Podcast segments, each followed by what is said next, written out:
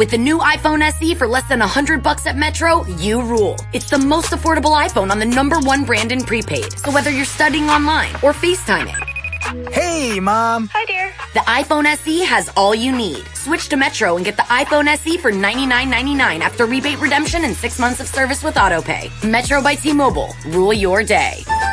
Limit one per account slash household. Requires port and ID validation. Not valid for numbers currently on the T-Mobile network or active on Metro in past 90 days. Restrictions apply. See store for details. लीजिए सुनिए प्रेमचंद की लिखी कहानी डामुल का कैदी वाचन समीर गोस्वामी का है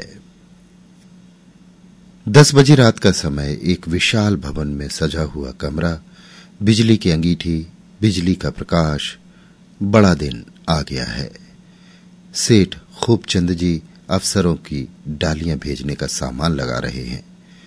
फलों, मिठाइयों, मेवों, खिलौनों की छोटी छोटी पहाड़ियाँ सामने खड़ी हैं।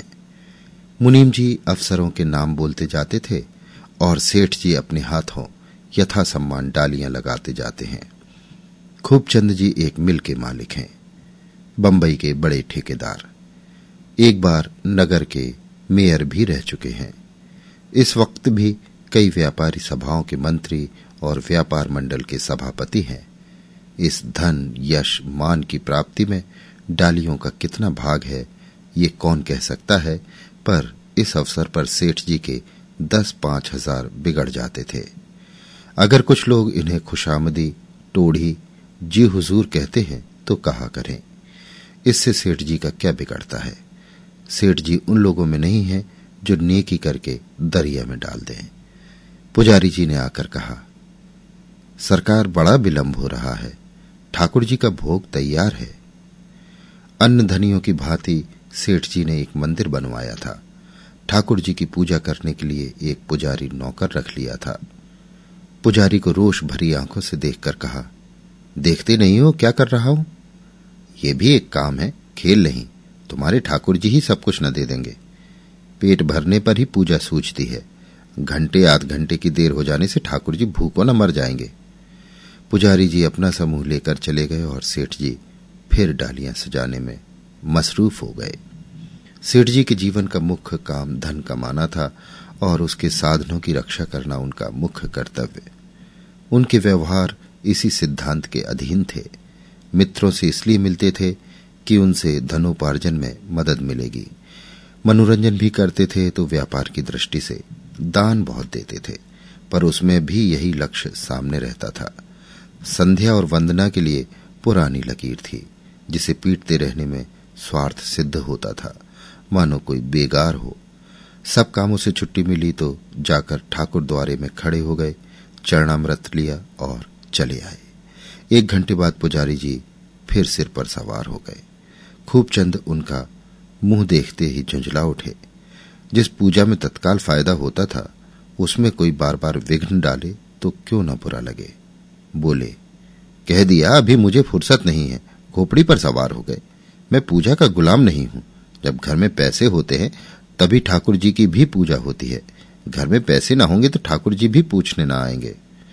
पुजारी हताश होकर चला गया और सेठ जी फिर अपने काम में लगे। सहसा उनके मित्र केशवराम जी पधारे। सेठ जी उठकर उनके गले से लिपट गए और बोले, किधर से? मैं तो अभी तुम्हें बुलाने वाला था। केशवराम जी ने मुस्कुराकर कहा, इतनी रात गए तक डालियाँ ही लग रही हैं, अब तो समेटो कल का सारा दिन पड़ा है, लगा लेना। तुम कैसे इतना काम करते हो, मुझे तो यही आश्चर्य होता है। आज क्या प्रोग्राम था, याद है? सेठ जी ने गर्दन उठाकर स्मरण करने की चेष्टा करके कहा, क्या कोई विशेष प्रोग्राम था? मुझे तो याद नहीं आता। एकाएक स्मृति जाग उठी। अच्छा ये बात। हाँ याद आ गया। अभी देर तो नहीं हुई। इस झमेले में ऐसा भूला कि जरा भी याद न रही। तो चलो फिर।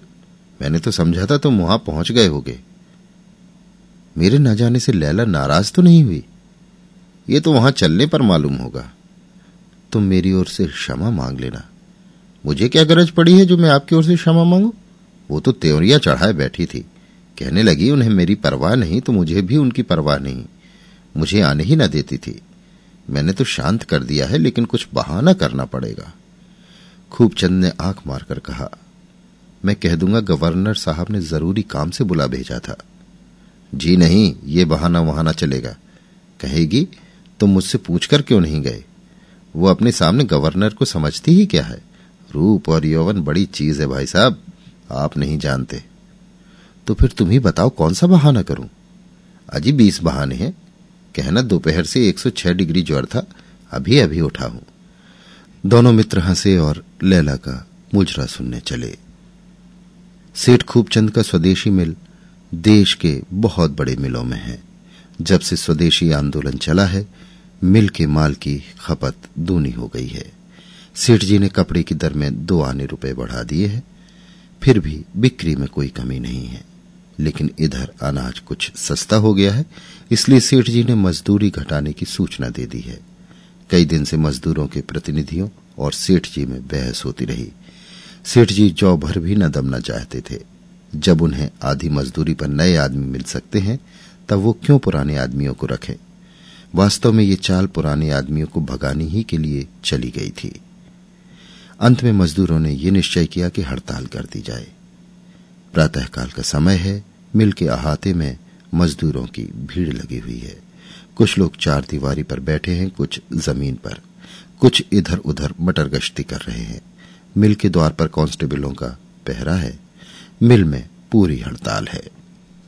एक युवक को बाहर आते देखकर सैकड़ों मजदूर इधर उधर से दौड़कर उसके चारों ओर जमा हो गए। हर एक पूछ रहा था सेठ जी ने क्या कहा? ये लंबा दुबला सांवला युवक मजदूरों का प्रतिनिधि था। उसकी आकृति में कुछ ऐसी दृढ़ता, कुछ ऐसी निष्ठा, कुछ ऐसी गंभीरता थी कि सभी मजदूरों ने उसे नेता मान लिया था।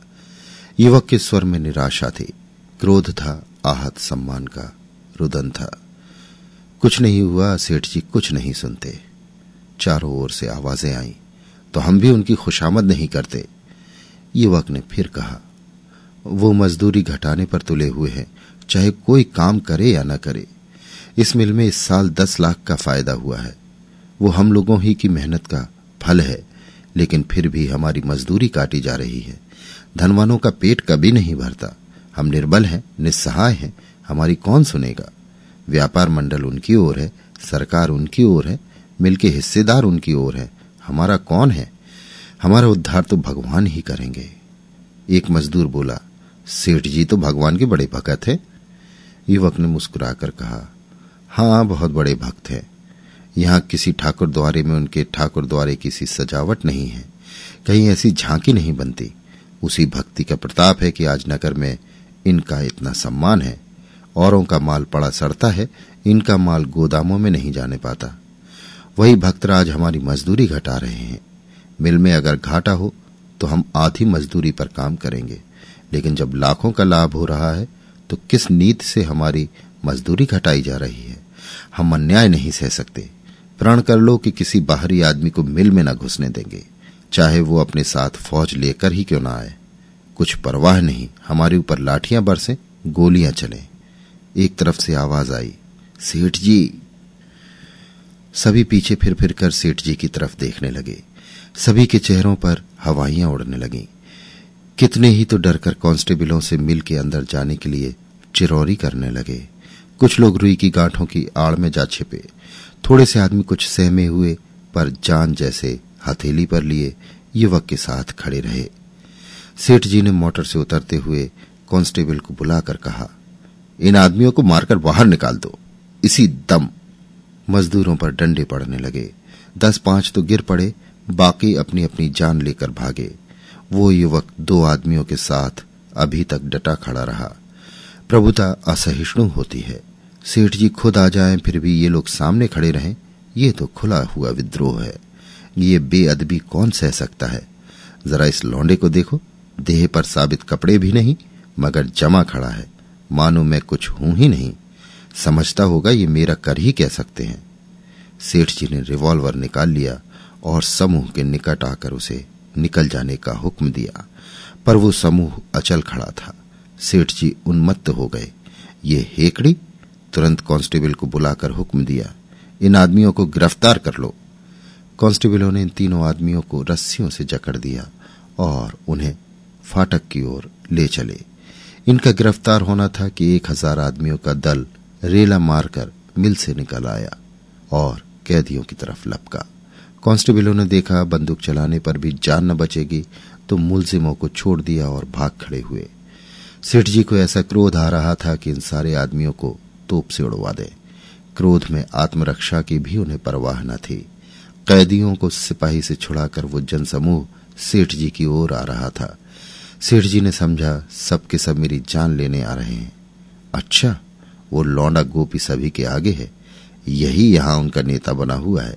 मेरे सामने कैसी भीगी बिल्ली बना हुआ था, पर यहाँ सबके आगे आगे आ रहा है।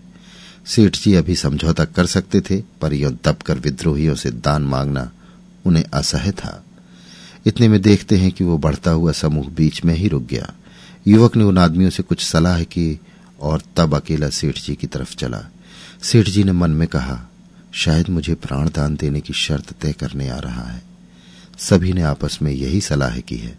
जरा देखो कितने निशंक भाव से चला आता है, जैसे कोई विजयी सेनापति हो। ये कांस्टेबल कैसे दुम दबाकर भाग खड़े हुए? लेकिन तुम्हें तो नहीं छोड़ता बच्चा। जो कुछ हो, देखा जाएगा। जब तक मेरे पास ये रिवॉल्वर है, तुम मेरा क्या कर सकते हो? तुम्हारे सामने तो घुटने ना टेकूँगा। युवक समीप आ गया और कुछ बोलना ही चाहता था कि सेठ जी ने रिवॉल्वर निकालकर फायर कर दिया। युवक भूमि पर गिर पड़ा और हाथ पाँव फेंकने लगा। उसके गिरते ही मजदूरों में उत्तेजना फैल गई। अभी तक उनमें हिंसा भाव न था। वे केवल सेठ जी को ये दिखा देना चाहते थे कि तुम हमारी मजदूरी काटकर शांत नहीं बैठ सकते। किंतु हिंसा ने हिंसा को उद्दीप्त कर दिया।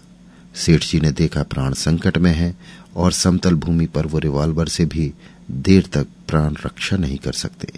पर भागने का कहीं स्थान न था। जब कुछ न सूझा तो वो रुई की गांठ पर चढ़ गए और रिवॉल्वर दिखा दिखाकर नीचे वालों को ऊपर चढ़ने से रोकने लगे। नीचे पाँच छह सौ आदमियों का घेरा था। ऊपर सेठ जी अकेले रिवॉल्वर लिए खड़े थे। कहीं से कोई मदद नहीं आ रही है और प्रतिक्षण प्राणों की आशा क्षीण होती जा रही है। कांस्टेबलों ने भी अफसरों को यहाँ की परिस्थिति नहीं बतलाई। नहीं तो क्या अब तक कोई ना आता? केवल पाँच गोलियों से कब तक जान बचेगी? एक क्षण में ये सब समाप्त हो जाएँगी। भूल हुई। मुझे बंदूक और कारतूस लेकर आना चाहिए था। फिर देखता इनकी बहादुरी एक एक को भून कर रख देता। मगर क्या जानता था कि यहाँ इतनी भयंकर परिस्थिति आ खड़ी होगी? नीचे एक आदमी ने कहा, लगा दो गांठों में आग, निकालो तो एक माचिस, रुई से धन कमाया है, रुई की चिता पर जले। तुरंत एक आदमी ने जेब से दिया सलाई निकाली और आग लगाना ही चाहता था कि सहसा वही जख्मी युवक पीछे से आकर सामने खड़ा हो गया। उसके पाँव में पट्टी बंधी हुई थी। फिर भी रक्त बह रहा था। उसका मुख पीला पड़ गया था और उसके तनाव से मालूम होता था कि युवक को असह वेदना हो रही है। उसे देखते ही लोगों ने चारों तरफ़ से आकर घेर लिया। हिंसा के उन्माद में भी अपने नेता को जीता जागता देखकर उनके हर्ष की सीमा न रही। जय घोष से आकाश गूंज उठा। गोपीनाथ की जय। जख्मी गोपीनाथ ने हाथ उठाकर समूह को शांत हो जाने का संकेत करके कहा भाइयों, मैं तुमसे एक शब्द कहने आया हूँ। कह नहीं सकता बचूँगा या नहीं। संभव है तुम्हें यह मेरा अंतिम निवेदन हो। तुम क्या करने जा रहे हो? दरिद्र में नारायण का निवास है। कैसे मिथ्या करना चाहते हो? धनी को अपने धन का मद हो सकता है। तुम्हें किस बात का अभिमान है? तुम्हारे झोपड़ों में क्रोध और अहंकार के लिए कहा स्थान है? मैं तुमसे हाथ जोड़कर कहता हूँ, सब लोग यहाँ से हट जाओ। अगर तुम्हें मुझसे कुछ स्नेह अगर मैंने तुम्हारी कुछ सेवा की है तो अपने घर जाओ और सेठ जी को घर जाने दो। चारों तरफ़ से आपत्तिजनक आवाज़ें आने लगी, लेकिन गोपीनाथ का विरोध करने का साहस किसी में न हुआ। धीरे धीरे लोग वहाँ से हट गए। मैदान साफ़ हो गया तो गोपीनाथ ने विनम्र भाव से सेठ जी से कहा, सरकार, अब आप चले जाएँ। मैं जानता हूँ आपने धोखे से मारा। मैं केवल यही कहने आपके पास जा रहा था, जो अब कह रहा हूँ। मेरा दुर्भाग्य था कि आपको भ्रम हुआ। ईश्वर की यही इच्छा थी। सेठ जी को गोपीनाथ पर कुछ श्रद्धा होने लगी। नीचे उतरने में कुछ शंका अवश्य है, पर ऊपर भी तो प्राण बचने की कोई आशा नहीं है। वो इधर उधर सशंक नेत्रों से ताकते हुए उतरते हैं। जनसमूह कुल दस गज के अंतर पर खड़ा है। प्रत्येक मनुष्य की आँखों में विद्रोह और हिंसा भरी हुई है। कुछ लोग दबी जबान से पर सेठ जी को सुनाकर अशिष्ट आलोचनाएँ कर रहे हैं, पर किसी में इतना साहस नहीं है कि उनके सामने आ सके। उस मरते हुए युवक के आदेश में इतनी शक्ति है। सेठ जी मोटर पर बैठकर चले ही थे कि गोपी ज़मीन पर गिर पड़ा। सेठ जी की मोटर जितनी तेज़ी से जा रही थी, उतनी ही तेज़ी से उनकी आँखों के सामने आहत गोपी का छाया चित्र भी दौड़ रहा था। भांति भांति की कल्पनाएँ मन में आने लगी। अपराधी भावनाएँ चित्त को आंदोलित करने लगी। अगर गोपी उसका शत्रु था तो उसने क्यों उनकी जान बचाई? ऐसी दशा में जब वो स्वयं मृत्यु के पंजे में था, इसका उनके पास कोई जवाब न था। निरपराध गोपी जैसे हाथ बांधे उनके सामने खड़ा कह रहा था, आपने मुझ बेगुनाह को क्यों मारा? भोग लिप्सा आदमी को स्वार्थांध बना देती है। फिर भी सेठ जी की आत्मा अभी इतनी अभ्यस्त और कठोर न हुई थी कि एक निरपराध की हत्या करके उन्हें ग्लानी न होती। वो सौ सौ युक्तियों से मन को समझाते थे, लेकिन न्याय बुद्धि किसी युक्ति को स्वीकार न करती थी। जैसी ये धारणा उनके न्याय द्वार पर बैठी सत्याग्रह कर रही थी और वरदान लेकर ही टलेगी। वो घर पहुँचे तो इतने दुखी और हताश थे, मानो हाथों में हथकड़ियाँ पड़ी हों। प्रमिला ने घबराई हुई आवाज़ में पूछा, हड़ताल का क्या हुआ? अभी हो रही है या बंद हो गई? मजदूरों ने दंगा फसाद तो नहीं किया? मैं तो बहुत डर रही थी। खूबचंद ने आराम कुर्सी पर लेटकर एक लंबी सांस ली और बोले, कुछ ना पूछो, किसी तरह जान बच गई। बस यही समझ लो, पुलिस के आदमी तो भाग खड़े हुए, मुझे लोगों ने घेर लिया। किसी तरह जान बचाकर भागा। जब मैं चारों तरफ़ से घिर गया तो क्या करता? मैंने भी रिवॉल्वर छोड़ दिया। प्रमिला ने भयभीत होकर कहा, कोई जख्मी तो नहीं हुआ? वही गोपीनाथ जख्मी हुआ। जो मजदूरों की तरफ़ से मेरे पास आया करता था। उसका गिरना था कि एक हज़ार आदमियों ने मुझे घेर लिया। मैं दौड़कर रुई की गांठों पर चढ़ गया। जान बचने की कोई आशा न थी। मजदूर गांठों में आग लगाने जा रहे थे। प्रमिला काँप उठी। सहसा वही जख्मी आदमी उठकर मजदूरों के सामने आया और उन्हें समझाकर मेरी प्राण रक्षा की। वो न आ जाता तो मैं किसी तरह जीता न बचता। प्रमिला ने कहा, ईश्वर ने बड़ी कुशल की। इसलिए मैं मना कर रही थी कि अकेले न जाओ। उस आदमी को लोग अस्पताल ले गए होंगे। सेठ जी ने शोक भरे स्वर में कहा, मुझे भय है कि वो मर गया होगा। जब मैं मोटर पर बैठा तो मैंने देखा, वो गिर पड़ा और बहुत से आदमी उसे घेर कर खड़े हो गए।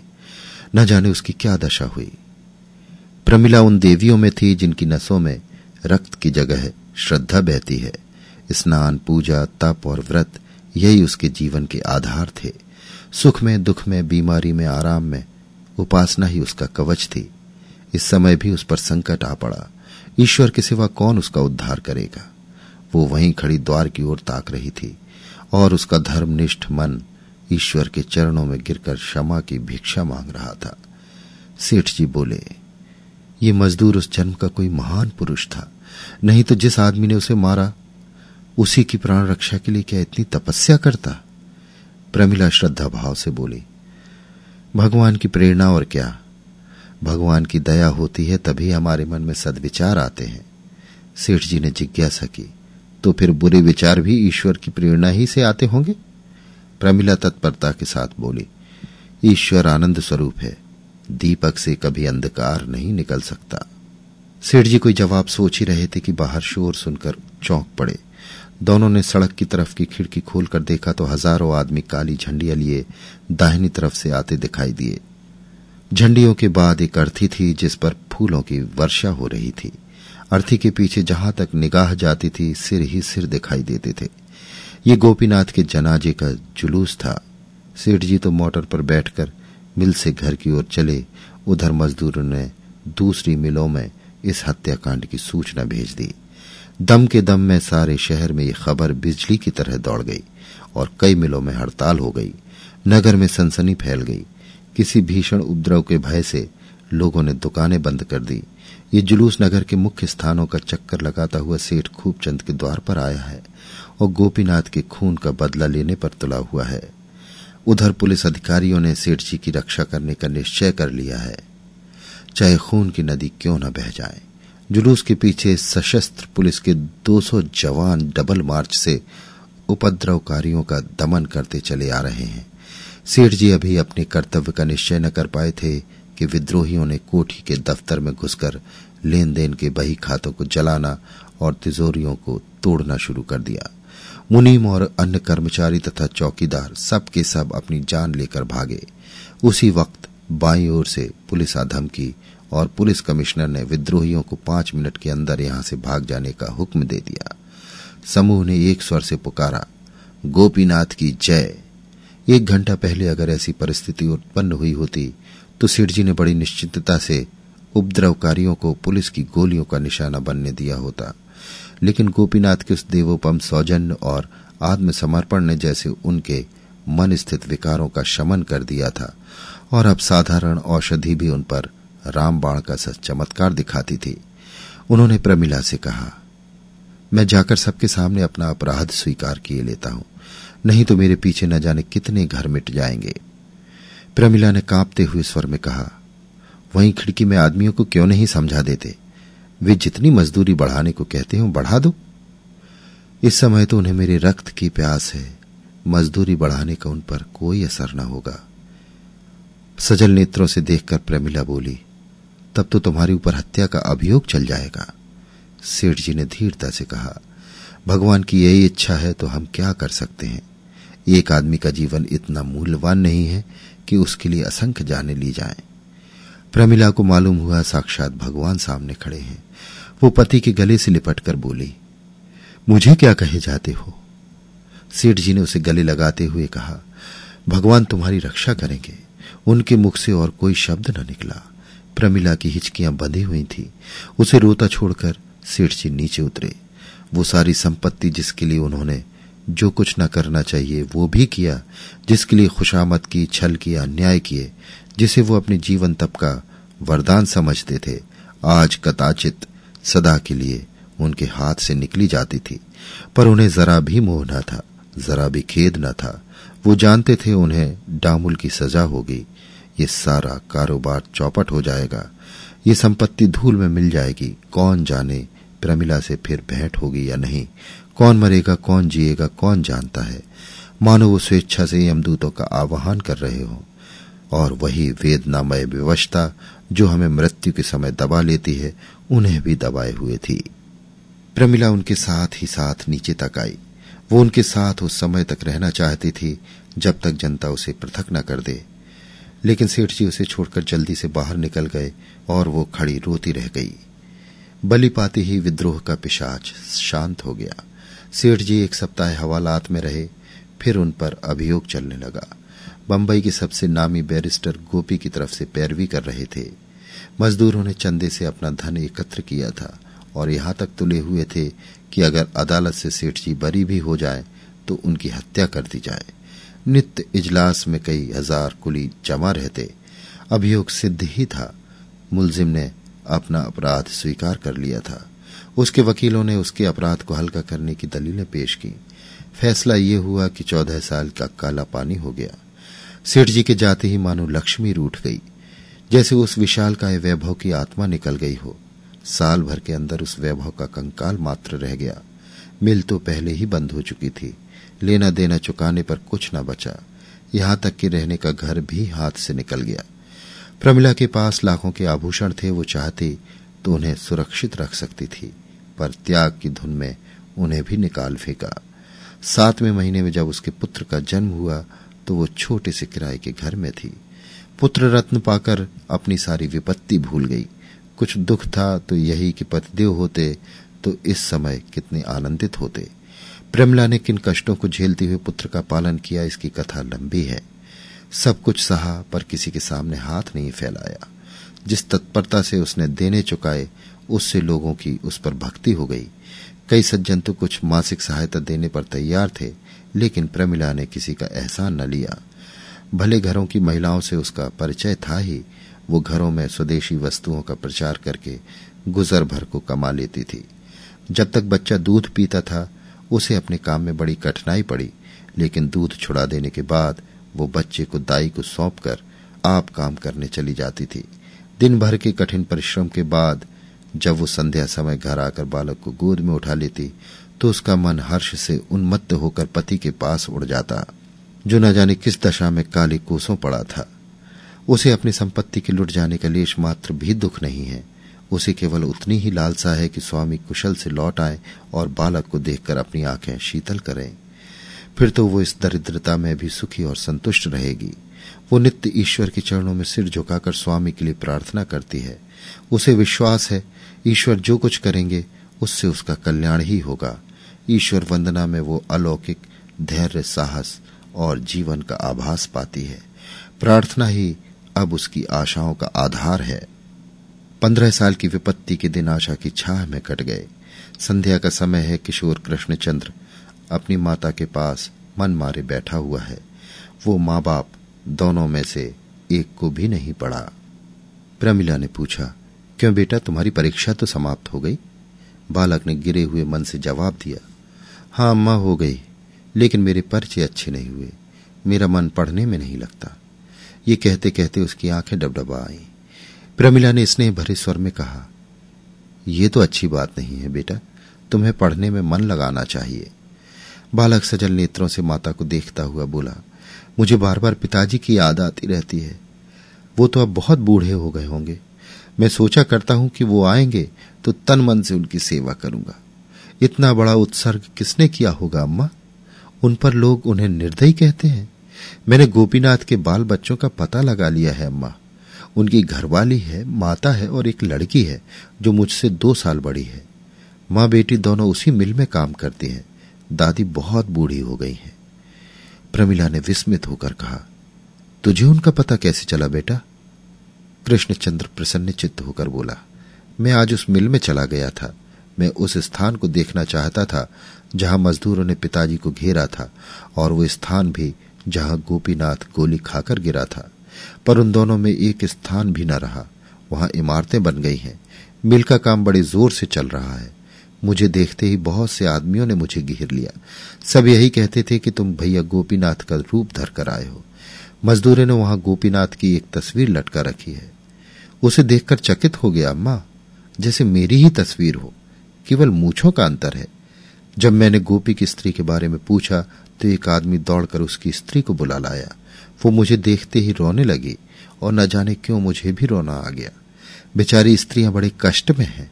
मुझे तो उनके ऊपर ऐसी दया आती है कि उनकी कुछ मदद करूँ। प्रमिला को शंका हुई। लड़का इन झगड़ों में पड़कर पढ़ना न छोड़ दे। बोली, अभी तुम उनकी क्या मदद कर सकते हो बेटा? धन होता तो कहती दस पाँच रुपए महीना दे दिया करो। लेकिन घर का हाल तो तुम जानते ही हो। अभी मन लगाकर पढ़ो। जब तुम्हारे पिताजी आ जाए तो जो इच्छा हो वो करना। कृष्णचंद्र ने उस समय कोई जवाब न दिया, लेकिन आज से उसका नियम हो गया कि स्कूल से लौटकर एक बार गोपी के परिवार को देखने अवश्य जाता। प्रमिला उसे जेब खर्च के लिए जो पैसे देती, उसे उन अनाथों ही पर खर्च करता। कभी कुछ फल ले लिए, कभी साग भाजी ले ली। एक दिन कृष्णचंद्र को घर आने में देर हुई तो प्रमिला बहुत घबराई। पता लगाती हुई विधवा के घर पहुँची। तो देखा एक तंग गली में एक सीले सड़े हुए मकान में गोपी की स्त्री एक खाट पर खड़ी है और कृष्णचंद्र खड़ा, उसे पंखा झल रहा है। माता को देखते ही बोला, मैं अभी घर ना आऊँगा, अम्मा। देखो काकी कितनी बीमार है। दादी को कुछ सूझता नहीं, बिन्नी खाना पका रही हैं। इनके पास कौन बैठे? प्रमिला ने खिन्न होकर कहा, अब तो अंधेरा हो गया। तुम यहाँ कब तक बैठे रहोगे? अकेला घर मुझे भी तो अच्छा नहीं लगता। इस वक्त चलो, सवेरे फिर आ जाना। रोगणी ने प्रमिला की आवाज़ सुनकर आँखें खोल दी और मंद स्वर में बोली, आओ माता जी बैठो। मैं तो भैया से कह रही थी, देर हो रही है। अब घर जाओ। पर ये गए ही नहीं। मुझे अभाग्नि पर इन्हें न जाने क्यों इतनी दया आती है? अपना लड़का भी इससे अधिक मेरी सेवा नहीं कर सकता। चारों ओर से दुर्गंध आ रही थी। उमस ऐसी थी कि दम घुट जाता था। उस बिल में हवा किधर से आती? पर कृष्णचंद्र ऐसा प्रसन्न था, मानो कोई परदेसी चारों ओर से ठोकरें खाकर अपने घर में आ गया हो। प्रमिला ने इधर उधर निकाह दौड़ाई तो एक दीवार पर उसे एक तस्वीर दिखाई दी। उसने समीप जाकर देखा तो उसकी छाती धक से हो गई। बेटी की ओर देखकर बोली, तूने ये चित्र कब खिंचवाया बेटा? कृष्णचंद्र मुस्कुराकर बोला, ये मेरा चित्र नहीं है, अम्मा। गोपीनाथ का चित्र है। प्रमिला ने अविश्वास से कहा, चल, झूठा कहीं का। रोगड़ी ने कातर भाव से कहा, नहीं अम्मा जी, वो मेरे आदमी ही का चित्र है। भगवान की लीला कोई नहीं जानता, पर भैया की सूरत इतनी मिलती है कि मुझे अचरज होता है। जब मेरा ब्याह हुआ था, तब उनकी यही उम्र थी, और सूरत भी बिल्कुल यही। यही हँसी थी, यही बातचीत और यही स्वभाव। क्या रहस्य मेरी समझ में नहीं आता? माता जी जब से ये आने लगे हैं, कह नहीं सकती मेरा जीवन कितना सुखी हो गया। इस मोहल्ले में सब हमारे जैसे ही मजूर रहते हैं।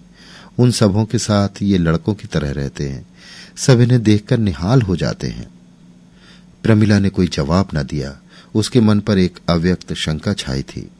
मानो उसने कोई बुरा सपना देखा हो। उसके मन में बार बार एक प्रश्न उठ रहा था, जिसकी कल्पना ही से उसके रोए खड़े हो जाते थे। सहसा उसने कृष्णचंद्र का हाथ पकड़ लिया और बलपूर्वक खींचती हुई द्वार की ओर चली। मानो कोई उसे उसके हाथों से छीने लिए जाता हो।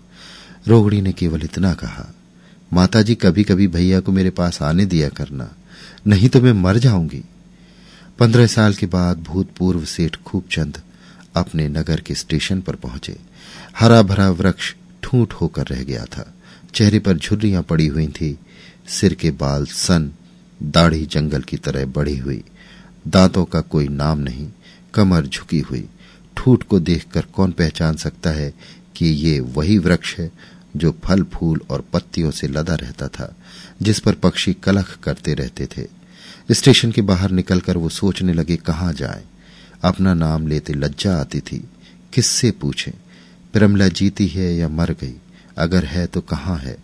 उन्हें देख वो प्रसन्न होगी या उनकी उपेक्षा करेगी। प्रमिला का पता लगाने में ज़्यादा देर न लगी। खूबचंद की कोठी अभी तक खूबचंद की कोठी कहलाती थी। दुनिया कानून के उलट फेर क्या जाने। अपनी कोठी के सामने पहुंचकर उन्होंने एक तंबोली से पूछा, क्यों भैया, यही तो सेठ खूबचंद की कोठी है? तंबोली ने उनकी ओर कौतूहल से देखकर कहा खूबचंद की जब थी तब थी, अब तो लाला देशराज की है। अच्छा मुझे यहाँ आए बहुत दिन हो गए। सेठ जी के यहाँ नौकर था।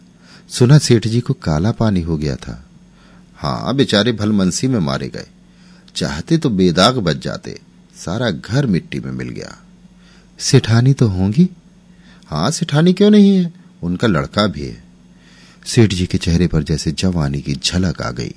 जीवन का वो आनंद और उत्साह जो आज पंद्रह साल से कुंभकर्ण की भांति पड़ा सो रहा था मानो नई स्फूर्ति पाकर उठ बैठा और अब उस दुर्बल काया में समा नहीं रहा है।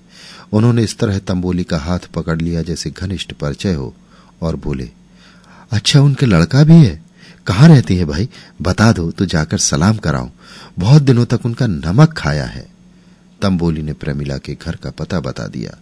प्रमिला इसी मोहल्ले में रहती थी। सेठ जी जैसे आकाश में उड़ते हुए यहाँ से आगे चले। वो थोड़ी ही दूर गए थे कि ठाकुर जी का मंदिर दिखाई दिया। सेठ जी ने मंदिर में जाकर प्रतिमा के चरणों पर सिर झुका दिया। उनके रोम रोम से आस्था का स्त्रोत सा बह रहा था।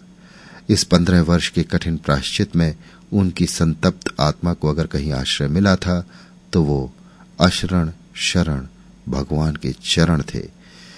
उन पावन चरणों के ध्यान में ही उन्हें शांति मिलती थी। दिन भर ऊख के कोलू में जुते रहने या फावड़े चलाने के बाद जब वो रात को पृथ्वी की गोद में लेटते तो पूर्व स्मृतियाँ अपना अभिनय करने लगती। वो अपना विलासमय जीवन, जैसे रुदन करता हुआ उनकी आँखों के सामने आ जाता और उनके अंतकरण से वेदना में डूबी हुई ध्वनि निकलती। ईश्वर, मुझ पर दया करो। इस दया याचना में उन्हें एक ऐसी अलौकिक शांति और स्थिरता प्राप्त होती थी, मानो बालक माता की गोद में लेटा हो। जब उनके पास संपत्ति थी, विलास के साधन थे, यौवन था, स्वास्थ्य था, अधिकार था। उन्हें आत्मचिंतन का अवकाश न मिलता था। मन प्रवृत्ति ही की ओर दौड़ता है। अब इन स्मृतियों को खोकर इस दीन अवस्था में उनका मन ईश्वर की ओर झुका। पानी पर जब तक कोई आवरण है, उसमें सूर्य का प्रकाश कहा। वो मंदिर से निकले ही थे कि एक स्त्री ने उसमें प्रवेश किया। खूब चंद का हृदय उछल पड़ा। वो कुछ कर्तव्य भ्रम से होकर एक स्तंभ की आड़ में हो गए। ये प्रमिला थी। इन पंद्रह वर्षों में एक दिन भी ऐसा नहीं गया जब उन्हें प्रमिला की याद न आई हो। वो छाया उनकी आँखों में बसी हुई थी। आज उन्हें उस छाया और इस सत्य में कितना अंतर दिखाई दिया। छाया पर समय का क्या असर हो सकता है? उस पर सुख दुख का बस नहीं चलता। सत्य तो इतना भेद्य नहीं। उस छाया में वो सदैव प्रमोद का रूप देखा करते थे। आभूषण मुस्कान और लज्जा से रंजित। इस सत्य में उन्होंने साधना का तेजस्वी रूप देखा और अनुराग में डूबे हुए स्वर की भांति उनका हृदय थरथरा उठा। मन में ऐसा उद्गार उठा कि इसके चरणों पर गिर पड़ूं और कहूँ, देवी, इस पतित का उद्धार करो। किंतु तुरंत विचार आया, कहीं ये देवी मेरी उपेक्षा न करे। इस दशा में उनके सामने जाते उन्हें लज्जा आई। कुछ दूर चलने के बाद प्रमिला एक गली में मुड़ी। सेठ जी भी उसके पीछे पीछे चले जाते थे। आगे एक कई मंजिल की हवेली थी। सेठ जी ने प्रमिला को उस चाल में घुसते देखा, पर यह न देख सके कि वो किधर गई। द्वार पर खड़े खड़े सोचने लगे, किससे पूछूँ? सहसा एक किशोर को भीतर से निकलते देखकर उन्होंने उसे पुकारा। युवक ने उनकी ओर चुभती हुई आँखों से देखा और तुरंत उनके चरणों पर गिर पड़ा। सेठ जी का कलेजा धक से उठा। ये तो गोपी था, केवल उम्र में उससे कम। वही रूप था, वही डॉल था मानो कोई नया जन्म लेकर आ गया हो। उनका सारा शरीर एक विचित्र भय से सिहर उठा। कृष्णचंद्र ने एक क्षण में उठकर कहा, हम तो आज आपकी प्रतीक्षा कर रहे थे। बंदर पर जाने के लिए गाड़ी लेने जा रहा था। आपको तो यहाँ आने में बड़ा कष्ट हुआ होगा। आइए, अंदर आइए। मैं आपको देखते ही पहचान गया। कहीं भी देखकर पहचान जाता। खूब चंद उसके साथ भीतर चले तो मगर उनका मन जैसे अतीत के कांटों में उलझ रहा था। गोपी की सूरत क्या वो कभी भूल सकते थे? इस चेहरे को उन्होंने कितनी ही बार स्वप्न में देखा था। वो कांड उनके जीवन की सबसे महत्वपूर्ण घटना थी और आज एक युग बीत जाने पर भी उनके पथ में उसी भांति अटल खड़ा था। एकाएक कृष्णचंद्र जीने के पास रुककर बोला, जाकर अम्मा से कहा दादा आ गए। आपके लिए नए नए कपड़े बने रखे हैं। खूबचंद ने पुत्र के मुख का इस तरह चुम्बन लिया जैसे वो शिशु हो और उसे गोद में उठा लिया। वो उसे लिए जीने पर चढ़े जाते थे। ये मनोल्लास की शक्ति थी। तीस साल से व्याकुल पुत्र लालसा ये पदार्थ पाकर जैसे उस पर निशावर हो जाना चाहती है। जीवन नई नई अभिलाषाओं को लेकर उन्हें सम्मोहित कर रहा है। इस रत्न के लिए वो ऐसी ऐसी कितनी ही यातनाएँ सहर्ष झेल सकते थे। अपने जीवन में उन्होंने जो कुछ अनुभव के रूप में कमाया था, उसका तत्व वो अब कृष्णचंद्र के मस्तिष्क में भर देना चाहते हैं। उन्हें ये अरमान नहीं है कि कृष्णचंद्र धन का स्वामी हो, चतुर हो, यशस्वी हो, बल्कि दयावान हो, नम्र हो, श्रद्धालु हो। ईश्वर की दया में अब उन्हें असीम विश्वास है। नहीं तो उन जैसा अधम व्यक्ति क्या इस योग्य था कि इस कृपा का पात्र बनता? और प्रमिला तो साक्षात लक्ष्मी है। कृष्णचंद्र भी पिता को पाकर निहाल हो गया। अपनी सेवाओं से मानो उनके अतीत को भुला देना चाहता है। मानो पिता की सेवा ही के लिए उसका जन्म हुआ है। मानो वो पुनर्जन्म का कोई ऋण चुकाने के लिए ही संसार में आया है। आज सेठ जी को आए सातवां दिन है। संध्या का समय है। सेठ जी संध्या करने जा रहे हैं कि गोपीनाथ की लड़की बिन्नी ने आकर प्रेमिला से कहा माता जी अम्मा का जी अच्छा नहीं है। भैया को बुला रही हैं। प्रमिला ने कहा, आज तो वो ना जा सकेगा। उसके पिता आ गए हैं। उससे बातें कर रहा है। कृष्णचंद्र ने दूसरे कमरे में उसकी बातें सुन ली। तुरंत आकर बोला, नहीं अम्मा, मैं दादा से पूछकर जरा देर के लिए चला जाऊँगा। प्रमिला ने बिगड़कर कहा, तू कहीं जाता है तो तुझे घर की सुध ही नहीं रहती। न जाने उन सभी ने तुझे क्या बूटी सुखा दी है। मैं बहुत जल्द चला आऊँगा अम्मा, तुम्हारे पैरों पड़ता हूँ। तू भी कैसा लड़का है, बेचारे अकेले बैठे हुए हैं और तुझे वहाँ जाने की पड़ी हुई है। सेठ जी ने भी ये बातें सुनी, आकर बोले क्या हरज है? जल्दी आने को कह रहे हैं तो जाने दो। कृष्णचंद्र प्रसन्नचित भिन्नी के साथ चला गया।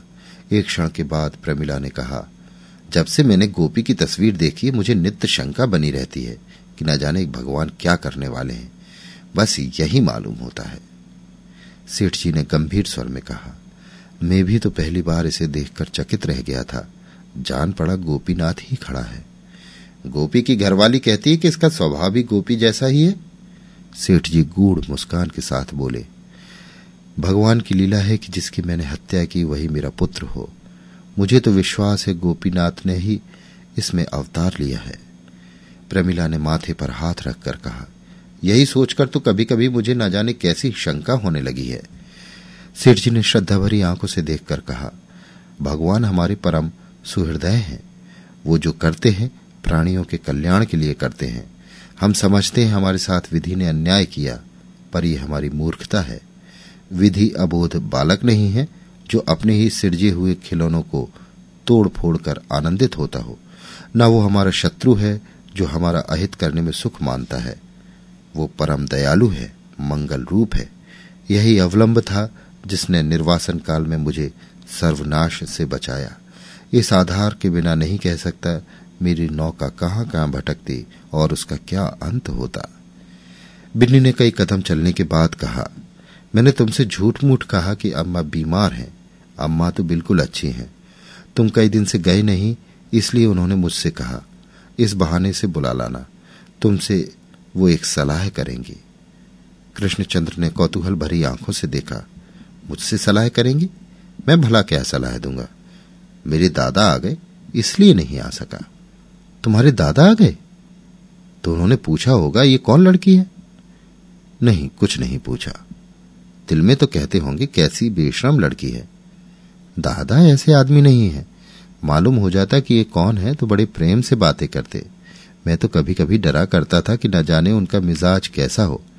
सुनता था, कैदी बड़े कठोर हृदय हुआ करते हैं। लेकिन दादा तो दया के देवता है। दोनों कुछ दूर फिर चुपचाप चले गए। तब कृष्णचंद्र ने पूछा तुम्हारी अम्मा मुझसे कैसी सलाह करेंगी? बिन्नी का ध्यान जैसे टूट गया। मैं क्या जानू कैसी सलाह करेंगी? मैं जानती कि तुम्हारे दादा आए हैं तो न जाती। मन में कहते होंगे इतनी बड़ी लड़की मारी मारी फिरती है।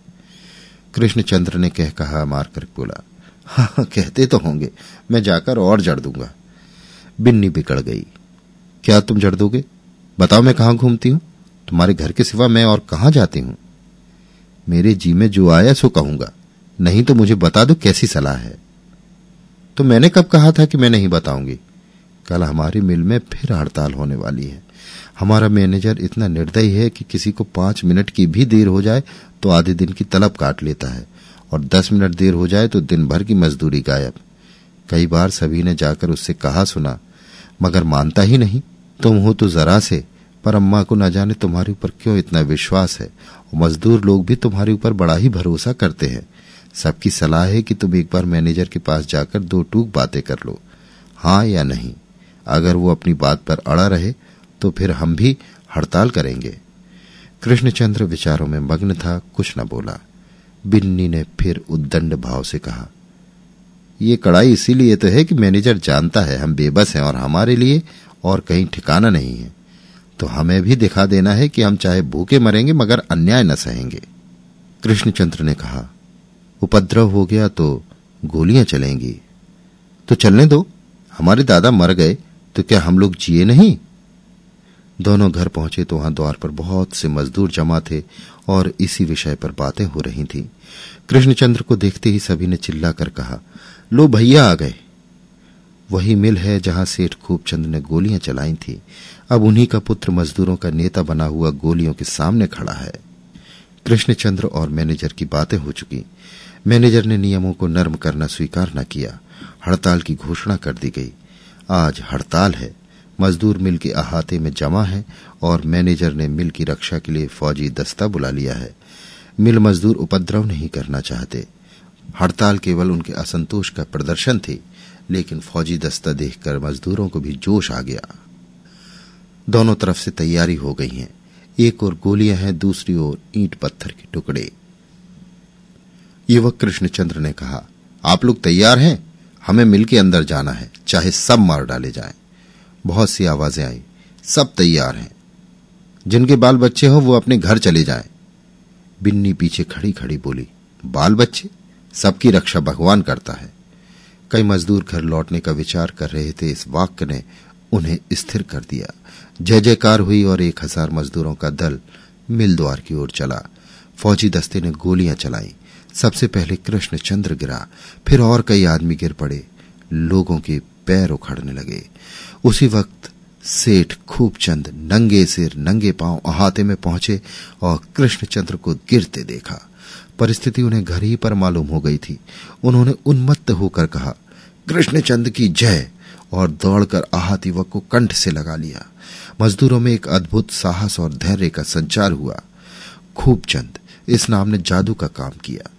इस पंद्रह साल में खूब चंद ने शहीद का ऊँचा पद प्राप्त कर लिया था। उन्हीं का पुत्र आज मजदूरों का नेता है। धन्य है भगवान की लीला। सेठ जी ने पुत्र की लाश ज़मीन पर लिटा दी और अविचलित भाव से बोले, भाइयों, ये लड़का मेरा पुत्र था। मैं पंद्रह साल डामूल काट कर लौटा तो भगवान की कृपा से मुझे इसके दर्शन हुए। आज आठवां दिन है। आज फिर भगवान ने अपनी शरण में ले लिया। वो भी उन्हीं की कृपा थी। मैं जो मूर्ख अज्ञानी तब था, वही अब भी हूँ। इस बात का मुझे गर्व है कि भगवान ने मुझे ऐसा वीर बालक दिया। अब आप लोग मुझे बधाइयाँ दें, किसे ऐसी वीर गति मिलती है? अन्याय के सामने जो छाती ठुक कर खड़ा हो जाए, वही सच्चा वीर है। इसलिए बोलिए, कृष्णचंद्र की जय। एक हज़ार गलों से जय ध्वनि निकली और उसी के साथ सब के सब हल्ला मारकर दफ्तर के अंदर घुस गए। गारत के जवानों ने एक बंदूक भी न चलाई। इस विलक्षण कांड ने इन्हें स्तंभित कर दिया था। मैनेजर ने पिस्तौल उठा लिया और खड़ा हो गया। देखा तो सामने सेठ खूब चंद, लज्जित होकर बोला, मुझे बड़ा दुख है कि आज देवगति से ऐसी दुर्घटना हो गई, पर आप खुद समझ सकते हैं मैं क्या कर सकता हूँ। सेठ जी ने शांत स्वर में कहा ईश्वर जो कुछ करता है, हमारे कल्याण के लिए ही करता है। अगर इस बलिदान से मजदूरों का कुछ हित हो तो मुझे इसका जरा भी खेद न होगा। मैनेजर ने सम्मान भरे स्वर में बोला, लेकिन इस धारणा से तो आदमी को संतोष नहीं होता। ज्ञानियों का भी मन चंचल हो जाता है।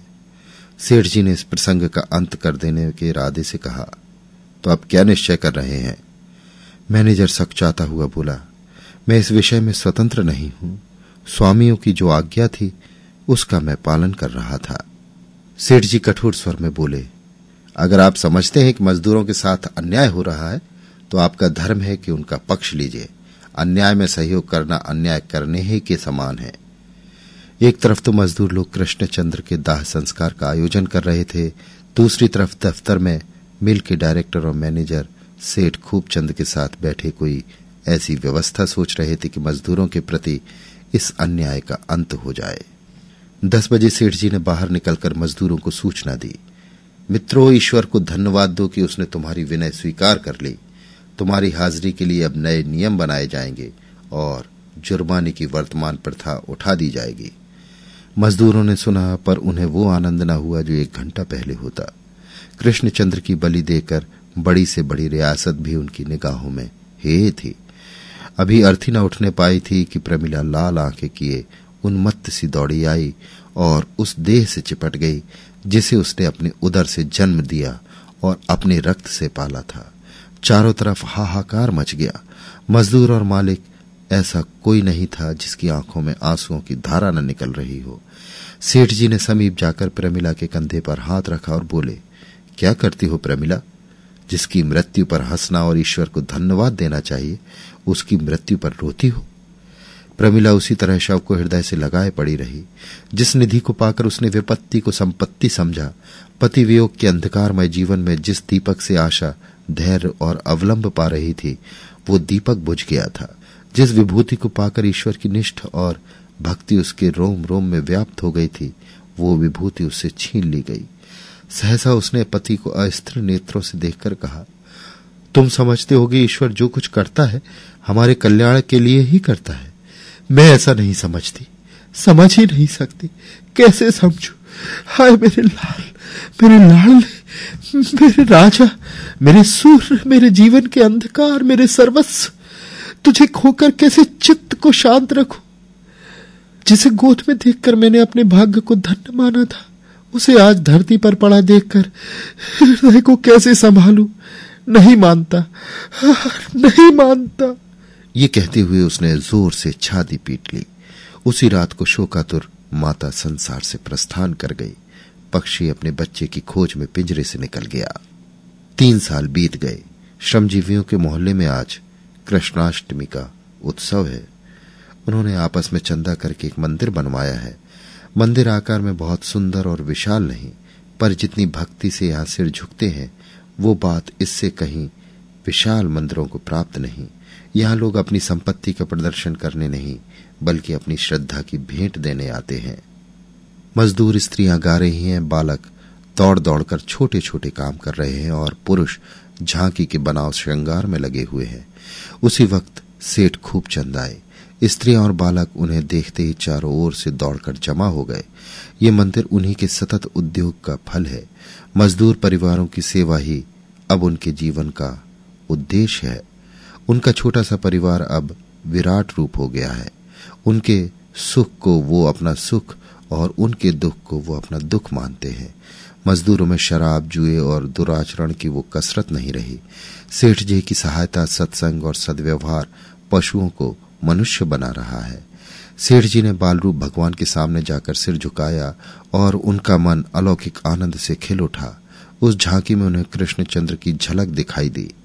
एक ही क्षण में उसने जैसे गोपीनाथ का रूप धारण कर लिया। दाहिनी ओर से देखते थे तो कृष्णचंद्र, बाई ओर से देखते थे तो गोपीनाथ। सेठ जी का रोम रोम पुलकित हो उठा। भगवान की व्यापक दया का रूप आज जीवन में पहली बार उन्हें दिखाई दिया। अब तक भगवान की दया को वो सिद्धांत रूप से मानते थे। आज उन्होंने उनका प्रत्यक्ष रूप देखा। एक पथ भ्रष्ट, पतोन्मुखी आत्मा के उद्धार के लिए इतना देवी विधान। इतनी अनवरत ईश्वरीय प्रेरणा। सेठ जी के मानस पटल पर अपना संपूर्ण जीवन सिनेमा चित्रों की भांति दौड़ गया। उन्हें जान पड़ा जैसे आज बीस वर्ष से ईश्वर की कृपा उन पर छाया किए हुए है। गोपीनाथ का बलिदान क्या था? विद्रोही मजदूरों ने जिस समय उनका मकान घेर लिया था, उस समय उनका आत्मसमर्पण, ईश्वर की दया के सिवा और क्या था? पंद्रह साल के निर्वासन जीवन में, फिर कृष्णचंद्र के रूप में कौन उनकी आत्मा की रक्षा कर रहा था? सेठ जी के अंतकरण से भक्ति की विवहलता में डूबी हुई जय ध्वनि निकली। कृष्ण भगवान की जय और जैसे संपूर्ण ब्रह्मांड दया के प्रकाश से जगमगा उठा। अभी आप सुन रहे थे प्रेमचंद की लिखी कहानी डामुल का कैदी, वाचन समीर गोस्वामी का था।